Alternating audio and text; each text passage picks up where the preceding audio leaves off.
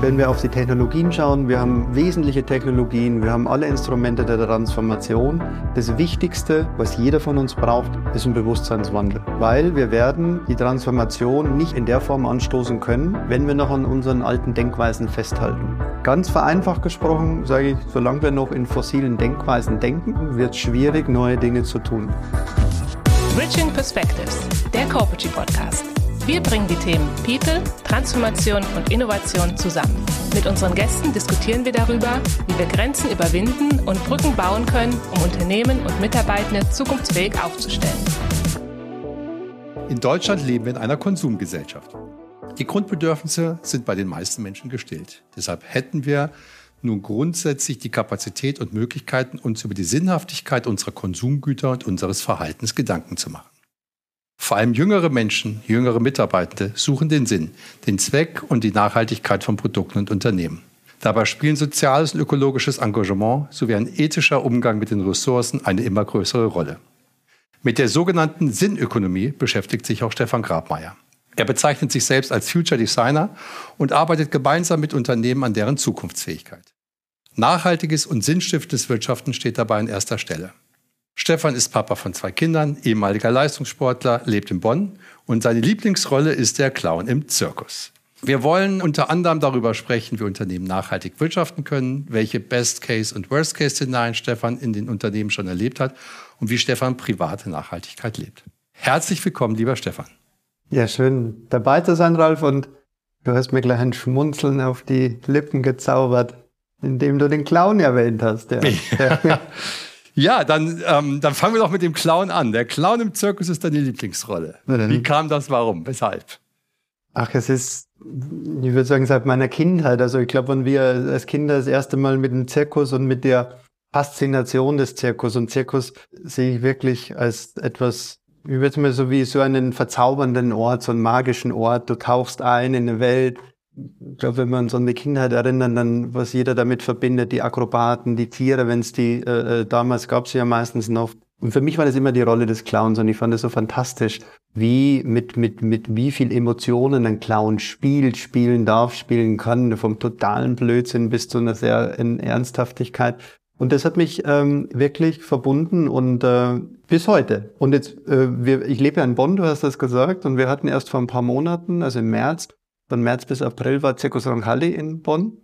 Und ja. äh, auch hier ein besonderes Erlebnis, weil ich war mit meiner Frau gemeinsam und wir waren ohne Kinder. Ja, wir haben zusammen. Ach ja. Also ich habe zwei eigene. Es ist jetzt so weit, dass du, oh, genau. dass du sogar das so liebst, dass du ohne Kinder in den Zirkus gehst. Genau. Ja? Und äh, es war es war dann nach meinem Geburtstag und ich habe gesagt, ich würde so gern in den Zirkus gehen. Und äh, dann haben wir und es war wirklich, wir schauen uns an und sagen, wie lange waren wir schon nicht mehr? Also im ja. Zirkus und dann ohne unsere Kinder. Und das war auch ein besonderer Moment. Ja.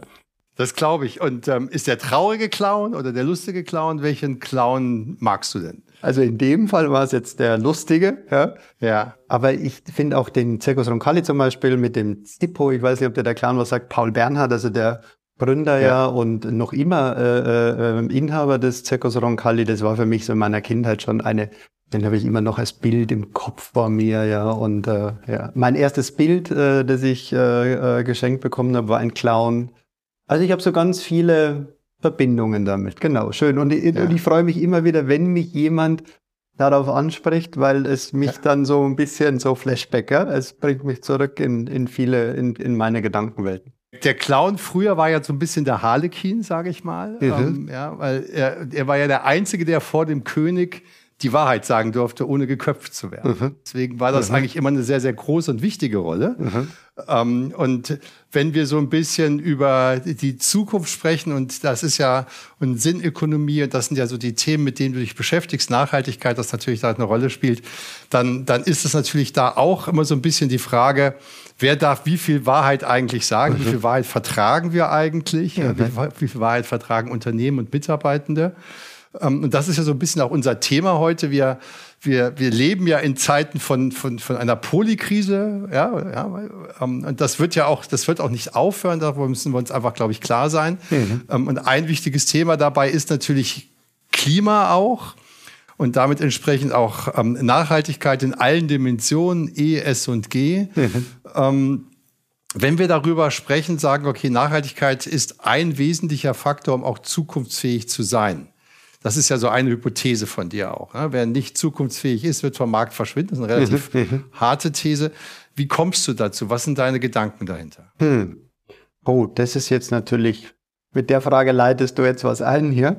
ähm, also erstens mal macht sie ja sehr, sehr groß, groß auf, die, äh, die Frage jetzt. Also grundsätzlich betrachten wir, auch wenn wir jetzt über Nachhaltigkeit oder Klima sprechen, alleine das schon, Klima ist ein Teil der Facette ja von Nachhaltigkeit. Ja? Wenn wir, also ich, ich, ich, ich schaue gerne auf die sogenannten planetaren Grenzen und die planetaren Grenzen, das ist ein Modell, das ist mal 2009 entstanden, dass alle Facetten der Umwelt, beschreibe ich es mal so, des Planeten und wie belastbar die wie sagen wir, die Struktur des Planeten ist. Ja? Und da ist Klima ein Teil davon. Wir haben die Ozeanversauerung, wir haben das Thema Stickstoff, Phosphor mit drin, wir haben das Thema Süßwasser mit drin, wir haben das Thema Ozon mit drin. Also es gibt viel mehr Facetten, Biodiversität, als nur in Anführungsstrichen das Klima. Wir unterhalten uns gerne das Klima, weil es gängiger ist, einfacher ist, ja. Und CO2 ist oft mit Klima verbunden, aber auch, wir haben nicht nur ein CO2-Gas, wir haben viel, viel mehr.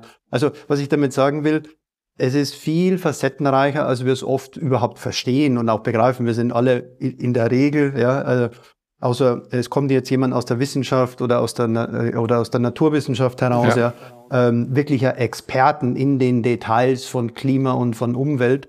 Ähm, aber in erster Linie macht es erstmal die, das unglaubliche Facettenreichtum auf und die Verbindungen zu all dem, was wir tun, wie wir leben, wie wir wirtschaften, wie wir agieren, welche Haltungen wir einnehmen, weil es eben nicht entkoppelt ist. Und das wäre jetzt vielleicht die kurze Antwort auf deine Frage, was macht das mit mir? Ähm, und wo wir stehen, sehen wir. Also wissen tun wir es ja schon sehr, sehr lange. Ja. Fakten haben wir auch sehr, sehr, sehr viele und genügend. Es geht ja nicht um die Erkenntnis, sondern die Frage, wie gehen wir jetzt damit um und was tun wir? Und in den letzten Jahren haben wir es auch immer mehr gespürt. Und das, glaube ich, ist jetzt in der Phase, wo wir jetzt sind, dass wir genau, ich nenne es wirklich Phase, in der Übergangs- oder in der Phase sind, wo wir Dinge anders spüren, wo das kognitive Verstehen mit dazu kommt und wo wir aber noch unglaublich hadern, naja, war es jetzt mal ein warmer Sommer, ja, äh, und schlecht Wetter war es doch schon immer und Stürme hat es früher auch mal gegeben, ja, so vielleicht eher die. Ja. Ähm, oder die, die dann sagen, na ja, es ist ja gar nicht schlecht, wenn es ein bisschen wärmer wird, ja, weil dann haben wir vielleicht andere Weinsorten zukünftig bei uns zu Hause so.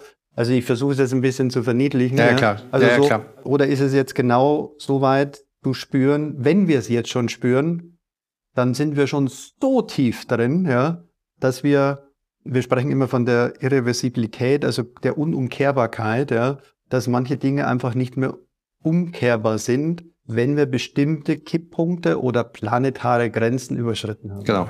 Und in der Phase bewegen wir uns gerade. In der, in der Phase bewegen wir uns und wie du gesagt hast, glaube ich auch, dass es alle, alle Facetten gibt. Ähm, ja, ähm, auch viele wasch mit dem mhm. Pelz, aber mach mich nicht nass. Nach dem Motto, hey, wir müssten eigentlich was tun, aber ja, lass uns noch mal drüben anfangen, nicht bei uns. Äh, aber wenn wir jetzt mal sagen, okay, wir gucken uns mal den Teil an, die Unternehmen, die Lust haben, die sagen, hey, es macht Sinn, es ist es ist, es ist uns ernst. Dann gibt's natürlich so, so die Klassiker wie Patagonia mhm. oder auch VD, ähm, die das schon vor Jahren betrieben haben. Jetzt möchte ja, jetzt möchte ja irgendwie jeder am besten gleich sein und mit, mit Hochglanzfolien. Ähm, ja, wie, wie umweltschädlich diesen kann man schon drüber sprechen. Aber lasst uns versuchen, so ein bisschen konstruktiv nach vorne zu sagen, okay, wie könnte man, wenn man sagt, okay, ich möchte ein nachhaltiges Geschäftsmodell entwickeln, was wäre sozusagen überhaupt mehr per se oder per, per, Definition ein nachhaltiges Geschäftsmodell und, und was wären, sagen wir mal, Elemente, die du darin sehen würdest? Mhm. Äh, wie wieder, großes Thema. Ich versuche es kurz ähm, ja. und kompakt zu machen. Ähm, wir haben einen Begriff der Nachhaltigkeit und nachhaltig, ich glaube, wir können den Versuch ja mal machen auf, der, auf dem Festival. Äh, wenn wir 50 Menschen fragen, was verstehst du unter Nachhaltigkeit, werden wir nicht nur eine, eine, eine eindeutige Antwort kriegen. Es gibt eine eindeutige, der Begriff Nachhaltigkeit ist mal 1713 irgendwann das erste Mal aufgetaucht, aus der Forstwirtschaft heraus, nämlich dass äh, Karl von Karlowitz, ein Forstwirt, gesagt hat, du darfst einem Wald nie mehr Bäume entnehmen, als ihm nachwachsen. Ja, also das ist sozusagen im Kreislauf. Ja. Nachhaltigkeit in der kurzen Form übersetzt heißt keinen Schaden zufügen. Und das ist erstmal per se gut. Ja. Jetzt sind wir ein paar Jahrhunderte später und es bedeutet, wenn wir heute über Nachhaltigkeit sprechen, dann wären wir an dem einen Ende dort, wo wir sagen, wir bewegen uns im gesetzlichen Rahmen und fügen keinen Schaden zu. Also ein Unternehmen agiert rechtlich sauber. Ja? Das ist noch lange nicht nachhaltig. Ja. Dann erleben wir Unternehmen, die schon etwas grüner werden. Wie du sagst, na, es haben sich schon einige auf den Weg gemacht. Und komischerweise, wenn du jetzt so die letzten zwei Jahre auf Webseiten schaust, dann ist jeder irgendwie schon fast klimaneutral, ja, so. Also irgendwie ist alles grüner, es ist alles recycelbar, es ist alles, also eigentlich, ich meine, nur, äh, wenn ein Fremder unseren Planeten betreten würde und schaut sich die Unternehmen an, dann denkst du dir, naja, was redet der eigentlich? Ist doch alles Bingo, ja. Und dann gibt's Unternehmen, die wirklich äh, nachhaltig sind und keinen Schaden zufügen. Leider reicht es nicht, weil wir schon so viel Schaden zugefügt haben in den letzten 200 Jahren, dass wir eine Schippe drauflegen müssen im Sinne des Regenerativen. Also sprich, es reicht nicht nur auf eine Null zu kommen, sondern wir müssen auch wie etwas wiedergeben. Und, das, und deswegen sprechen wir heute eigentlich schon gar nicht mehr von nachhaltigen Wirtschaften, sondern vom regenerativen Wirtschaften. Also was müssen wir als Menschen, als Unternehmen, als Organisationen tun, um keinen Schaden zuzufügen und dem Planeten auch etwas wiedergeben, was wir über Jahrzehnte, Jahrhunderte lang kaputt gemacht haben. Und das ist die große Herausforderung. Aber das ist natürlich schon, schon viel, ist das nicht ein bisschen viel verlangt? Ähm, Physik ist nicht verhandelbar, würde Eckhard von Hirschhausen sagen. Ähm, beziehungsweise Harald Litsch hat das gesagt, Entschuldige, aber der Eckhard nutzt sehr, sehr gerne. Ähm, da geht es nicht darum, ob es zu viel verlangt ist oder nicht. Es ist schlicht und ergreifend äh, Fakt. Ich glaube, und da müssen wir immer schauen, was haben wir an, an, an, an wirklich wissenschaftlichen äh, Daten und Fakten und was macht's mit uns? Weil natürlich kannst du jetzt sagen, ja, so ein Käse, es geht, äh, es geht ja auch gar nicht, ja, weil alleine, ich weiß nicht, wie viel CO2 wir jetzt während diesem Podcast ausstoßen. Ja? Wir atmen, Gott sei Dank noch, ja. Wir stoßen aus, wir haben Technik, die wir nutzen, ja. Ähm, so, also wir werden nicht leben können, ohne dass wir CO2 ausstoßen. Auch das ist ja völlig normal. Ähm, wir werden also nie auf eine Null kommen und deswegen ist dieses Regenerative sozusagen, wo können wir denn, ähm, also regenerativ damit ist gemeint, wo können wir zum Beispiel mehr einspeichern, ja, wo können wir mehr schaffen, wo können wir mehr beispielsweise äh, Bäume, Wälder schaffen, wo können wir mehr Moore anlegen, wo können wir Flächen für Renaturisierung anlegen, wo können wir CO2 möglich, wenn wir über Technologie nachdenken, aus der Luft saugen und irgendwo einspeichern. Also ich versuche nur die Palette ein bisschen aufzumachen. Wo können wir wenn wir regenerativen Strom produzieren, den nicht nur für uns produzieren, sondern noch weitergeben? Wo betreiben wir vielleicht ähm, Energien und können Wärme abgeben? Also das meine ich mit regenerativ eben nicht nur im eigenen System, im eigenen Organisation zu denken, sondern darüber hinaus sich Gedanken zu machen, wie können wir Dinge reparieren, ähm, die wir, ja, den wir letztendlich, wo wir Schaden zugefügt haben.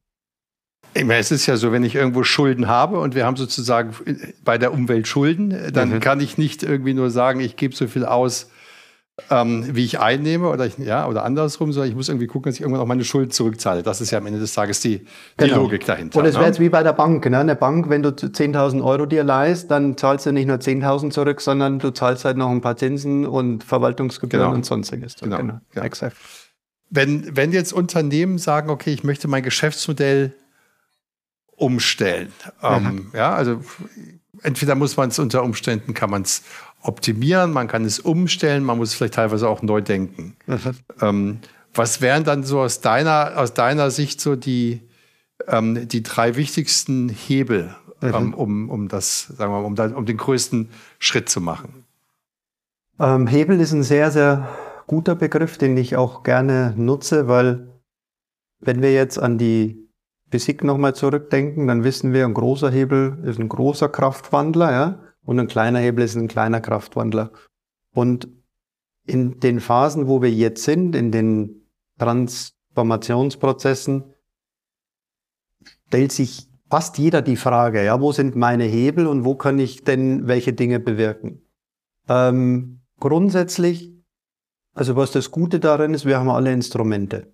Das ist mir das sehr, sehr Gute. Wir haben wenn wir auf die Technologien schauen, wir haben wesentliche Technologien, wir haben alle Instrumente der Transformation. Das Wichtigste, ähm, was wir brauchen, was jeder von uns braucht, ist ein Bewusstseinswandel. Weil wir werden die Transformation nicht in der, in der Form anstoßen können, wenn wir noch an unseren alten Denkweisen festhalten. Und ganz vereinfacht gesprochen sage ich, solange wir noch in fossilen, fossilen Denkweisen denken, ja, und das Handelsblatt hat es mal schön gesagt, das Erste, was Sie denken müssen, ist, äh, das Erste, was Sie ändern müssen, ist Ihre fossile Denkweise.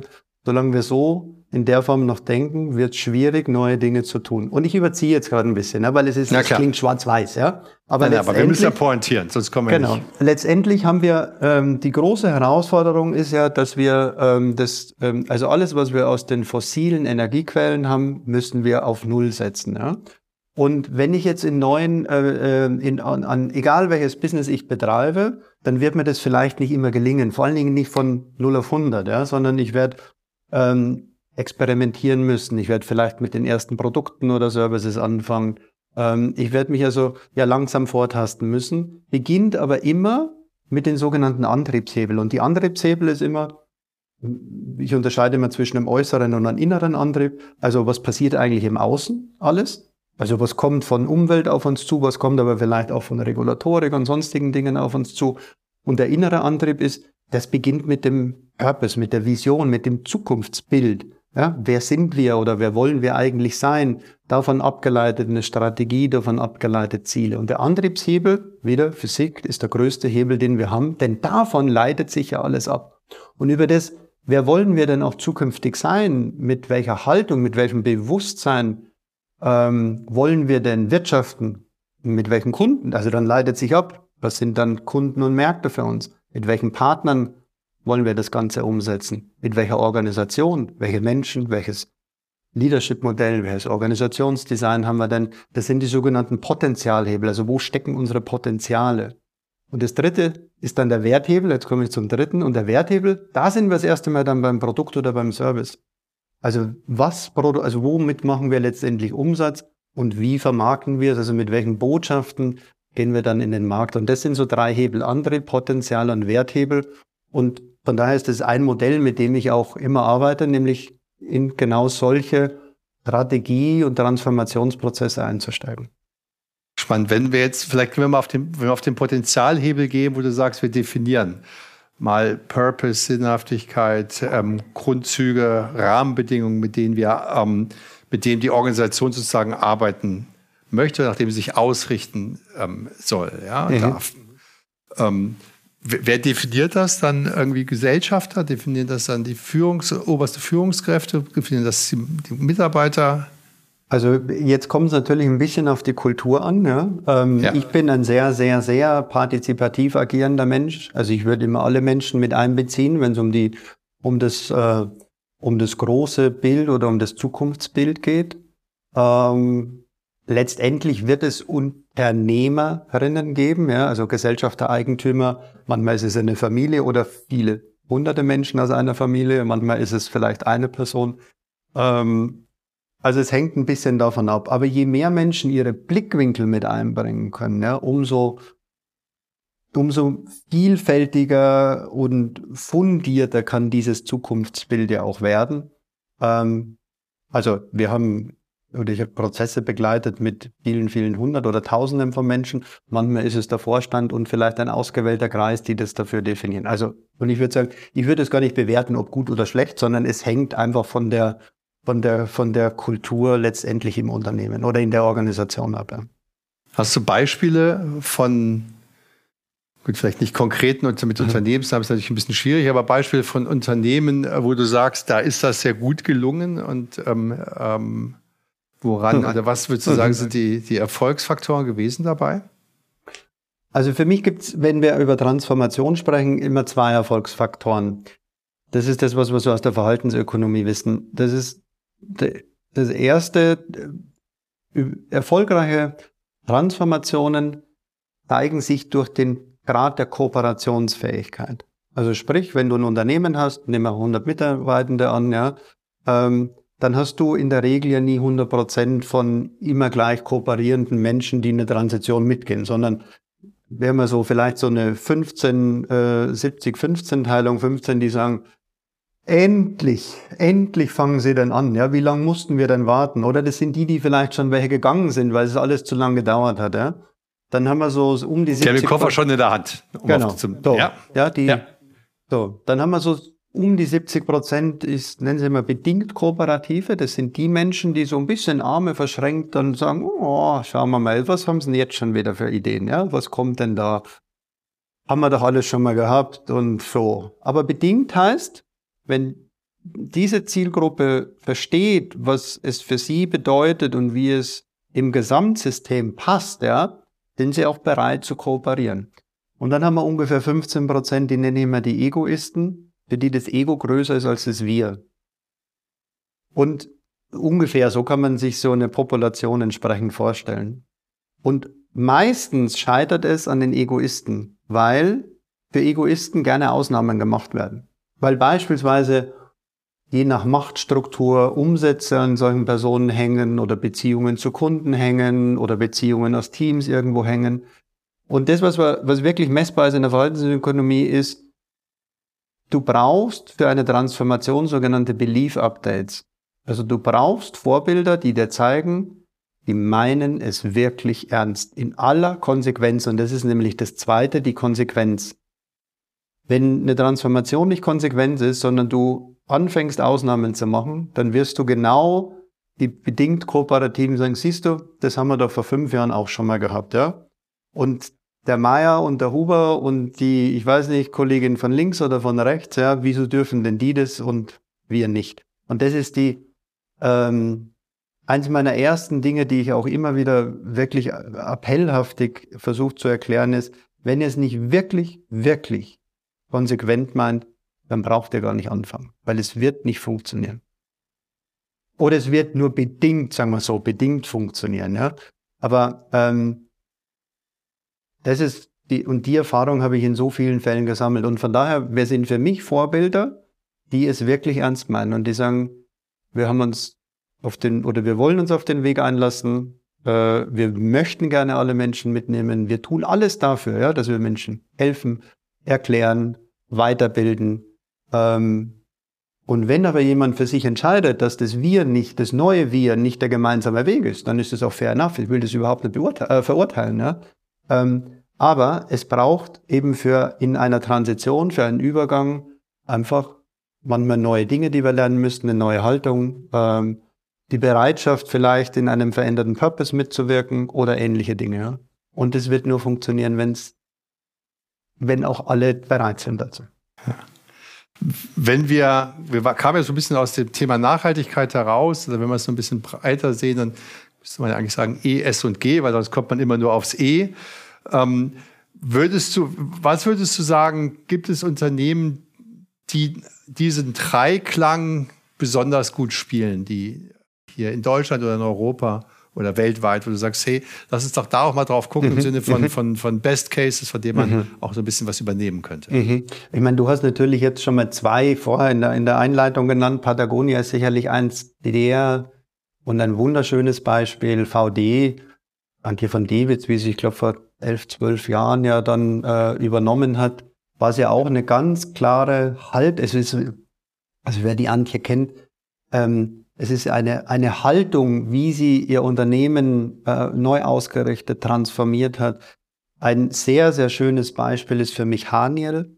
Äh, Haniel ist ja ein über 250 Jahre altes Familienunternehmen mit unglaublich vielen Familienmitgliedern als Gesellschafter, nicht in der operativen Führung. Und die davon auch leben, in Anführungszeichen. Genau. ähm, und ja. äh, Haniel hat sich ja über die Jahrhunderte, Jahrzehnte ähm, zu einer Finanzholding ja entwickelt. Also das heißt, sie investieren in Unternehmen. Man muss sich vorstellen, das sind rund drei Milliarden, die sie im Portfolio haben. Ähm, ungefähr 25.000 Mitarbeiter, da sind jetzt Marken mit drin. Also früher war da mal die Metro mit dabei, die gibt's nicht mehr. Mediamarkt Saturn, das ist noch quasi aus der alten Thematik heraus. CWS.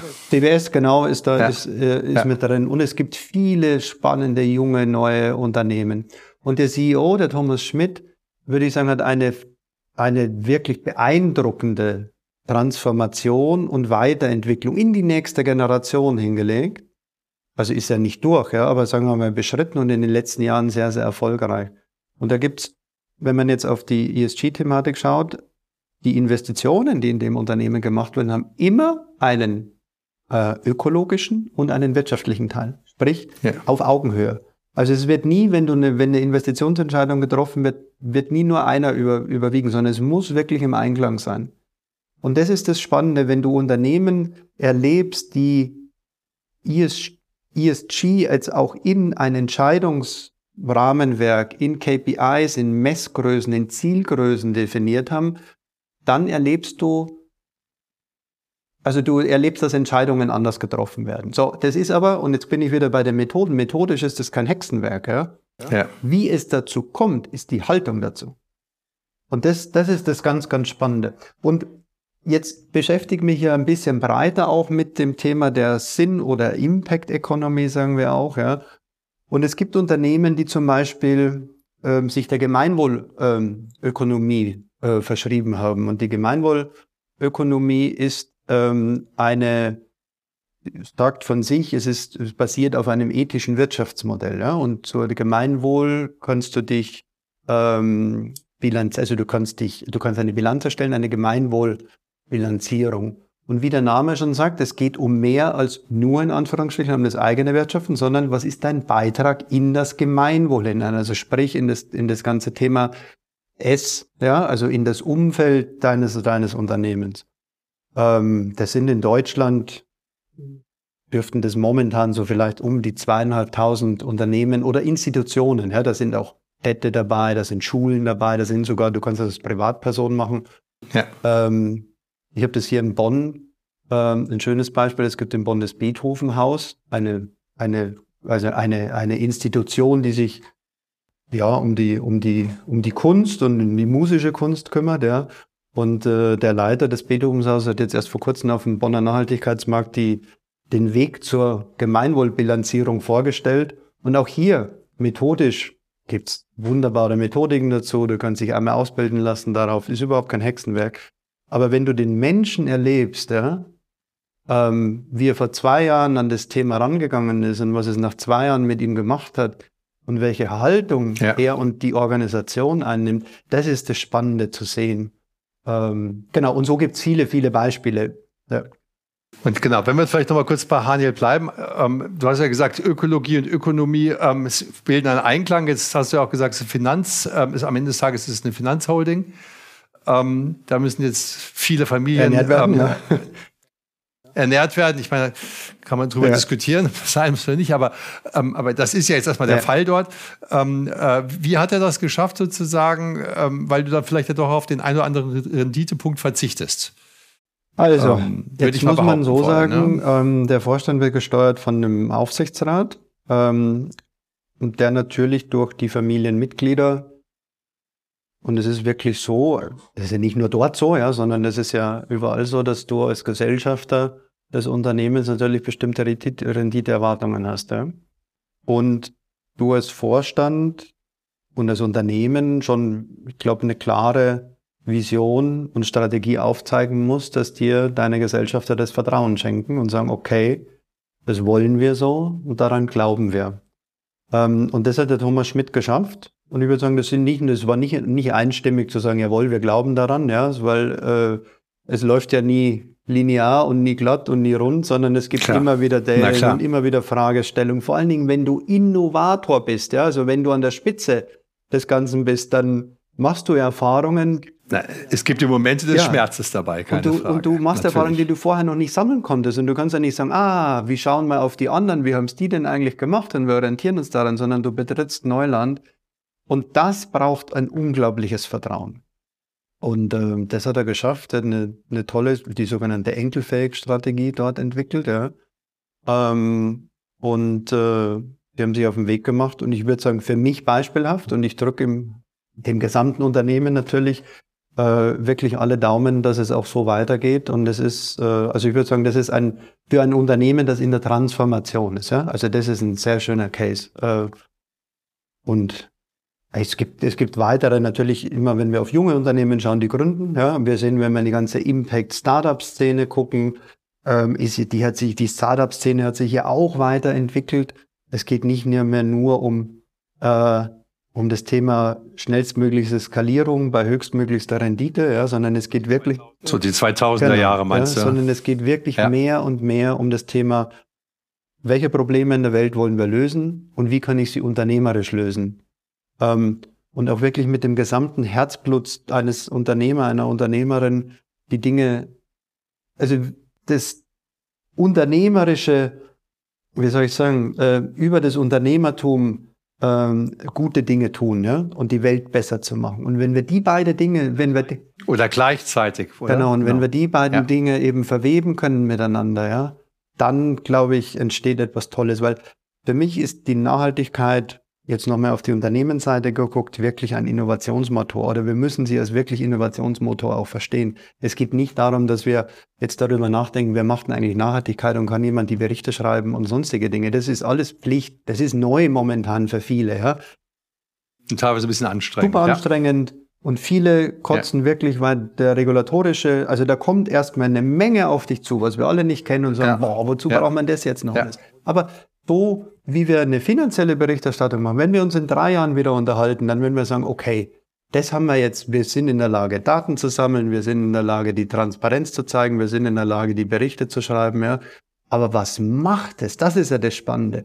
Und das sehe ich in den ja. Unternehmen, die sich damit beschäftigen, dass dieses Baselining, was jetzt über die Regulatorik herkommt, ja, das löst ja bei vielen genau die Denkweise aus und zu sagen, sind wir mit unserem Geschäftsmodell noch auf dem richtigen Weg?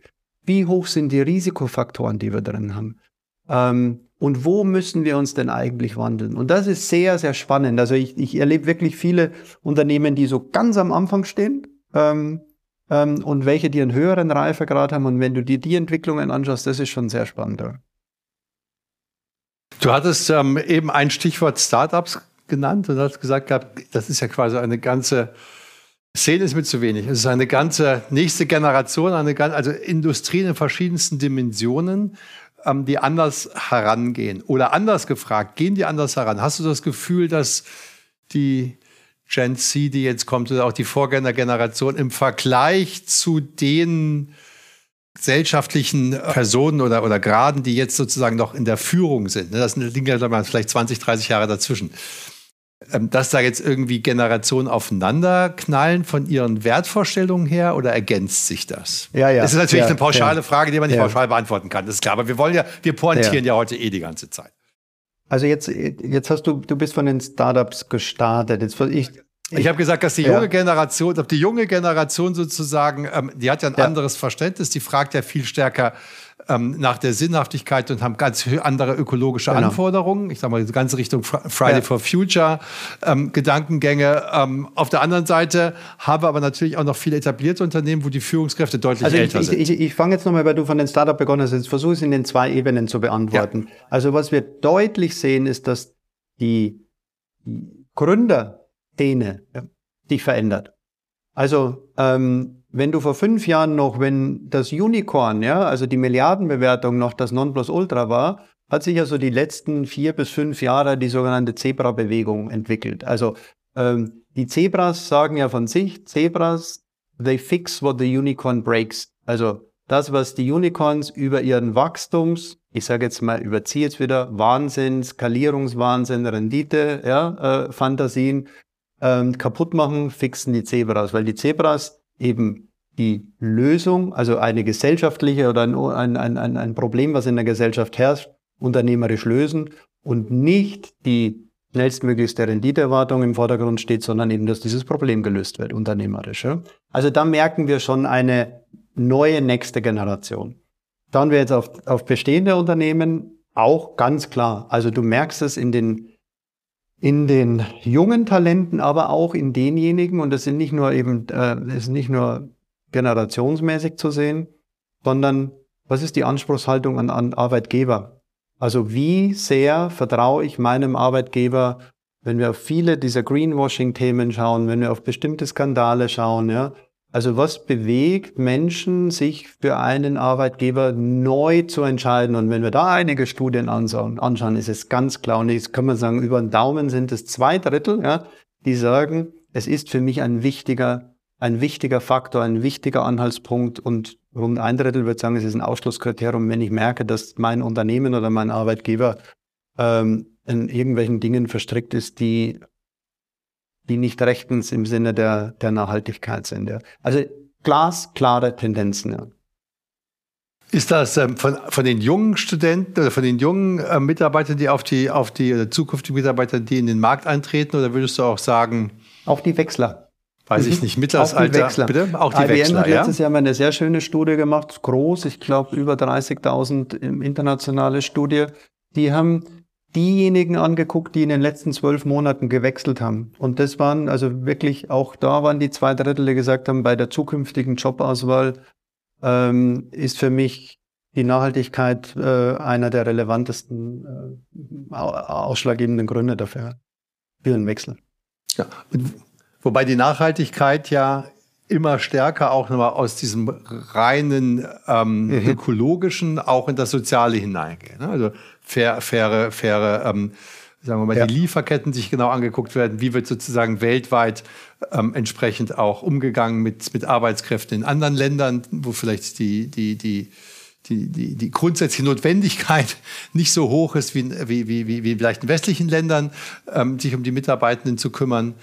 Ähm, faire Bezahlung, all diese Dinge spielen ja immer stärker auch eine Rolle. Das ist so, so zumindest den Eindruck, den ich habe, dass das. Ja, ist das ist das ein Trend oder glaubst du, dass das unumkehrbar ist? Ähm, Glaube ich, ist, ist unumkehrbar, weil wir, also das, was wir sehen, und jetzt, wenn wir uns als Menschen wieder betrachten, dann sind wir auf der einen Seite entweder Arbeitgeber oder Arbeitnehmer, ja, oder wir haben als Unternehmer Kundenbeziehungen oder Lieferantenbeziehungen, ja. Auf der anderen Seite sind wir Konsumenten, das heißt, wir kaufen, wir verhalten uns ja nach bestimmten Dingen. So, und wenn du dir die, die ganzen Facetten anschaust, dann siehst du überall die, die Veränderungen. Also, dass der Wunsch nach ähm, jetzt nach Nachhaltigkeit, nach, äh, nach, äh, nach Dingen, die dem Planeten gut tun, dass die äh, stärker in den Vordergrund rücken, ähm, ist ganz klar. Ich würde mir es noch viel stärker wünschen. Also ich glaube, wir stimmen noch nicht genügend, ähm, genügend damit ab, aber wir sehen einfach, die Kurven gehen alle äh, in, in, in die Richtung, dass der Bedarf höher wird. Und der Wunsch, ja, der Wunsch, äh, letzt, der, der Wunsch, so würde ich es formulieren, die Bedürfnisse und der Wunsch höher werden. Ne? Was müssen ähm, Arbeitgeber deiner Meinung nach ähm, tun, damit sie attraktiv mhm. bleiben? In, in, in der Phase, die wir mhm. jetzt auch haben, wo das Thema Fachkräftemangel mit Sicherheit noch viel stärker wird? Da würde ich das aufgreifen, was du vielleicht ganz am Anfang gesagt hast. Welche, mit welchen Strategien steigen wir denn ein? Weil äh, das ist auch die ganze Diskussion, die wir oft in, der, in, den, in, den, in den New Work-Debatten haben.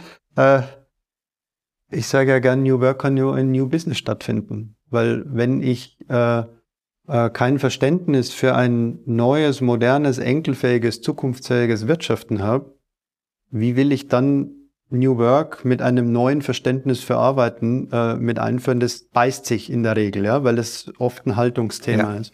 Und so ist es hier auch. Also ich brauche keine, die äh, Agenturen, die mir jetzt ein nachhaltiges äh, Green Employer Branding Konzept äh, äh, vorlegen, was sicherlich so wie es im Marketing ja gern gemacht wird, ja, wo ein bisschen an der Oberfläche und an der Politur irgendwie ähm, äh, beschrubbt wird, sondern ich muss es wirklich von der gesamten Substanz, weil ich brauche die Glaubwürdigkeit, ich brauche die Authentizität, ich brauche das Vertrauen ja, in eine Marke, in ein Unternehmen.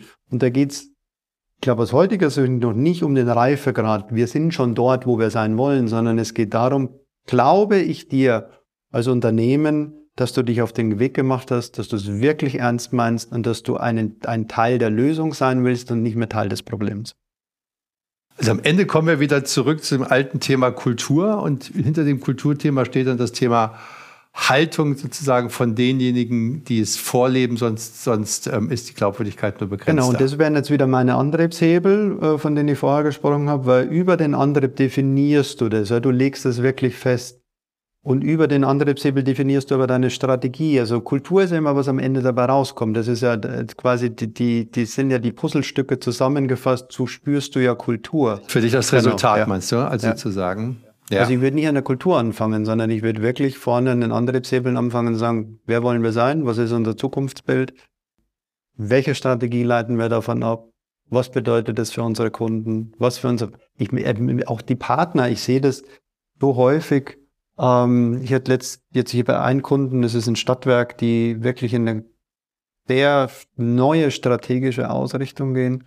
Und äh, eine Verantwortliche aus dem Vorstand, die zu mir sagt, Herr Grabmeier, wir wechseln momentan, also wir prüfen wirklich komplett unser Partnernetzwerk. Weil entweder wir von bestimmten Produkten oder Leistungen, ja, weil die nicht mehr zukünftig zu uns passen, das kann immer passieren, ja, aber auch von denen, die von der Haltung her nicht mehr zu uns passen, ja, weil wir brauchen ja jemanden, der den Weg und das ist ja ein schwieriger Weg, ja, das ist ein unsicherer Weg, ja, und wir brauchen Menschen, die die gleiche Haltung haben, die den Weg mit uns gehen.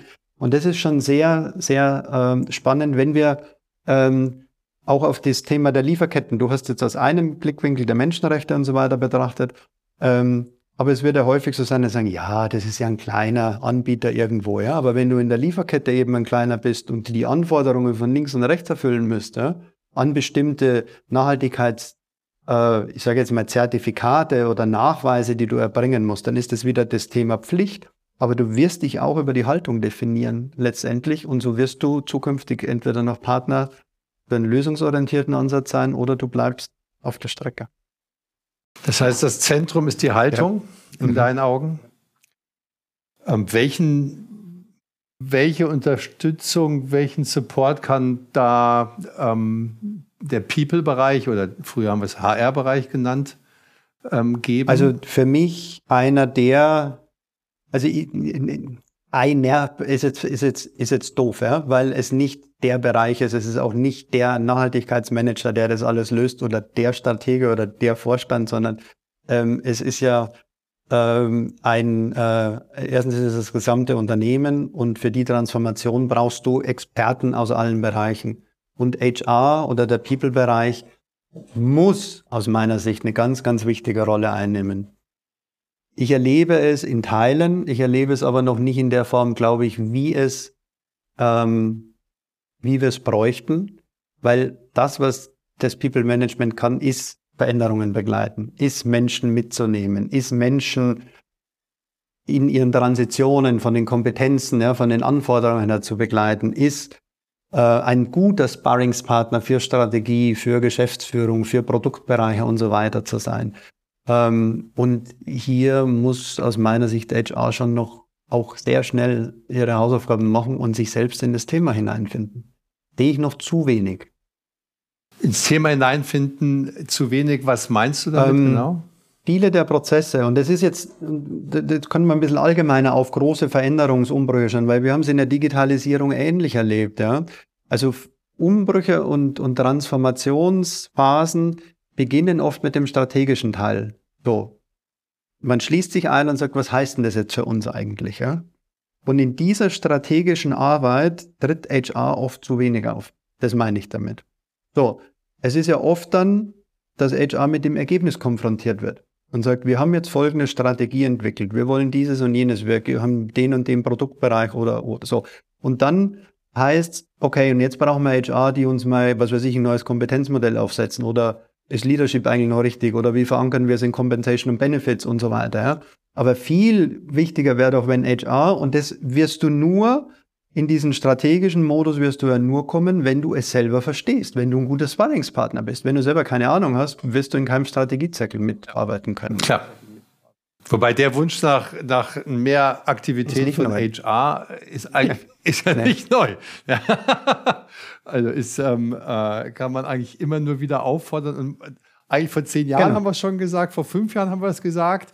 Jetzt sagen wir es wieder. Es wäre schön sozusagen, wenn HR einfach die Chance jetzt einfach mal ja. ergreift, es auch, auch zu machen und nicht wieder sozusagen dahin schwimmen lässt, weil irgendwann wird es in anderen Abteilungen dann in irgendeiner Form gemacht. Dann wird man zur Ausführenden. Und das ist zum Beispiel auch, wenn wir heute auf die Rolle von Nachhaltigkeitsverantwortlichen schauen. Ja? Vor 25 Jahren wurden die ersten CSA-Managerinnen äh, installiert, ja? äh, entwickelt die CSA-Rolle, jetzt Nachhaltigkeit und so weiter. Nachhaltigkeit wird in Zukunft eine Innovationsrolle sein, weil wir die Pflicht irgendwann können. Aber wenn Nachhaltigkeit und die Verantwortlichen es nicht verstehen, dass es ein Innovationsmotor ist, wird auch diese Rolle sich anders definieren. Und jeder Job wird ein nachhaltiger Job werden zukünftig. Genauso wie der HR-Job, genauso der Finance, genauso der Marketing, genauso der Sales-Job und und und. Ja. Weil wir Anteile von Nachhaltigkeit in uns, in unserer gesamten Denke des Geschäftsmodells brauchen. Und je eher das passiert, ja, umso eher bist du Gestalter und nimmst nicht nur Dinge entgegen, die außerhalb deines Bereiches irgendwo definiert wurden.